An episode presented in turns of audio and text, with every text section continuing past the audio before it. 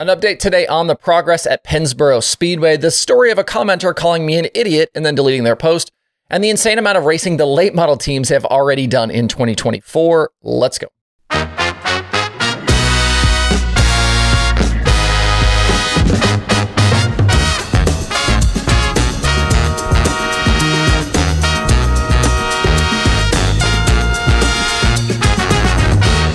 It's Tuesday, February 27th. I'm Justin Fiedler. This is Dirt Tracker Daily. Lucas and the World of Outlaws are done in Georgia and Florida now for the Speed Weeks portion of the season. That is following Saturday's uh, last Saturday's finale at Golden Isles for Lucas. We won't see either national tour now for a month, with racing set to resume later in March. Over the next few weeks, the focus in Dirt Late Model Racing will be on some of the regional stuff, with the Spring Nationals getting going. You got March Madness coming up at Cherokee. You got the Comp Cams opener. The Hunt the Front series opens at Talladega, among others. I was in looking through some early season numbers this morning, and one thing really stood out to me. And that's the number of times some of these guys have already raced in 2024. For some comparison, the most that any sprint car team has run to this point is eight races. Several teams have run all four outlaw shows and all four high limit races. That doesn't even come close to some of the late model guys. The first one I looked at was Brandon Sheppard. He ran a few nights of Wild West Shootout and he's run basically everything down south. His current total is 23 races completed. So seeing that number, that made me dig in to find out who has the most so far. Uh, the next guy on the list who I checked out was Mike Marlar. He's a guy that was at Vado as well. He's actually at 24 races total, including a bunch of Outlaw and Lucas shows as well. From there, the easy one to always look at is Tyler Erb. He's never afraid to run 100 plus shows a season, and we know he's been super, uh, super active already. He's got 25 races through Golden Isles. He ran everything at Vado, all of the Lucas shows. He ran Outlaws at Volusia for DCN and a crate race at Brunswick. He did not run the early Outlaw, uh, Outlaw nights in January at Volusia, though. But even with that much racing, he's not the leader right now in dirt late model starts. That title belongs to Drake Troutman. He's run 26 race nights up to this point, all six at Vado, all four Outlaw nights, the three DIRTcar shows at Volusia, and every Lucas race. That's a lot of highway miles and a lot of seat time.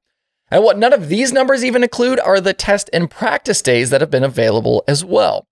There were two official practice nights at Vado, plus official extra track time at Golden Isles, Ocala, Alltech, and East Bay.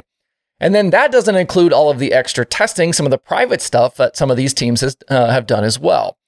Through this last Saturday night, there had only been 55 days so far this year. That means Troutman had raced every 2.1 nights. But several drivers have been in the car for easily well over 30 days so far, so that means at a minimum, they're in the seat every 1.8 days. That's absolutely bananas. I know most of these teams and drivers haven't seen their houses in a few months, so hopefully they're getting some downtime over the next few weeks before things start to ramp back up again because they've certainly earned it.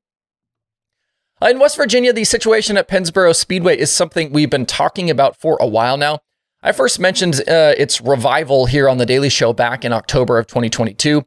Since then, there's been progress at the facility, including a now abandoned plan to create a smaller oval that saw significant dirt work happen on what was originally part of the infield and one straightaway.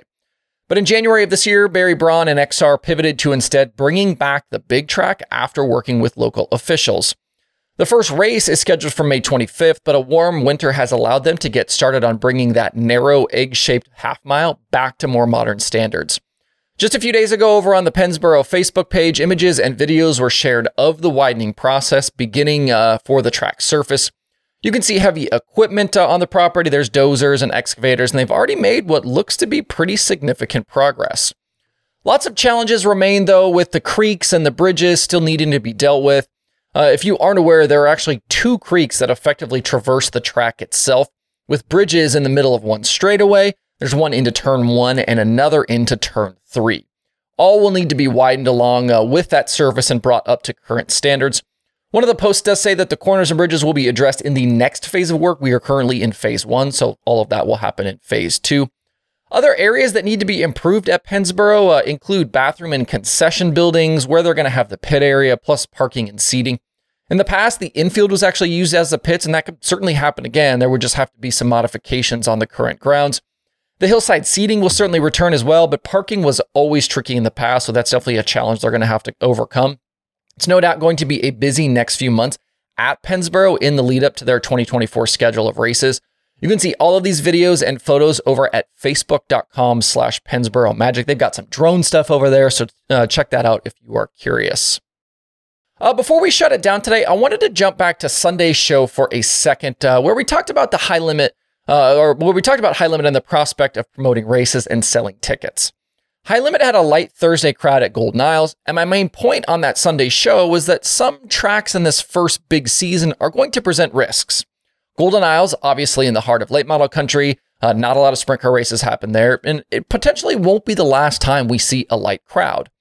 Ramping up ticketing and marketing operations is no small hill to climb, and it's an area where their main competitor in World Racing Group, with the World of Outlaws, has a significant advantage. WRG has been doing this a very long time. They have a staff of people to handle these things at this point, and High Limit will get there. It's just not going to happen overnight. As we talk about the business of dirt racing, these are the areas where I want to shine a light for you guys so you understand what happens behind the scenes and it gives you context for these situations. I mentioned on that Sunday show about High Limit starting from scratch, and I had a commenter call me an idiot because according to them, High Limit wasn't starting from scratch. I seem to clearly have forgotten that they had purchased the All Stars. And in my reply to their unnecessarily nasty comment, I reminded them that the All Stars didn't sell tickets to their events, so High Limit didn't inherit anything in the department of buying the series. The All Stars survived on sanction fees and sponsorships, and things like ticket sales were left to the racetracks. They didn't have anything resembling a ticket and event marketing department for High Limit to get. High Limit has chosen a model, though, more resembling what World Racing Group does in trying to own more of that stack.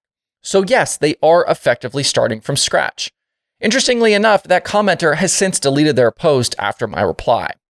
As they move through the season, each high limit event will be a learning experience. Brad Sweet certainly promoted races before when you talk about Silver Dollar and some of the past outlaw shows at Placerville. And Kendra Jacobs brings in plenty of past knowledge from her, you know, various jobs, FloRacing, Knoxville, and, and some of her NASCAR stuff. But they will still have a lot to absorb for the right mix of event marketing and what's going to actually work on a night to night basis. And none of this is a knock or a criticism of high limit. It's just the reality of what they're going to face and I think it's important information to know when you see a light crowd. One of my biggest objectives with this entire Dirt Tracker project is to help educate where I can. And my hope is that we're all smarter dirt racing fans after each show, and that includes in the areas of uh, things like the business of dirt racing. All right, that's it for the daily today. Uh, if you want some uh, racing action tonight, IMCA modifieds and stock cars are on track at Northwest Florida. You can find links to that broadcast over at dirttracker.com slash watch tonight. And that page is a great page to check out every single day, uh, uh, every single day to see what your streaming options are. Hope you guys have a great Tuesday out there. We'll see you right back here tomorrow.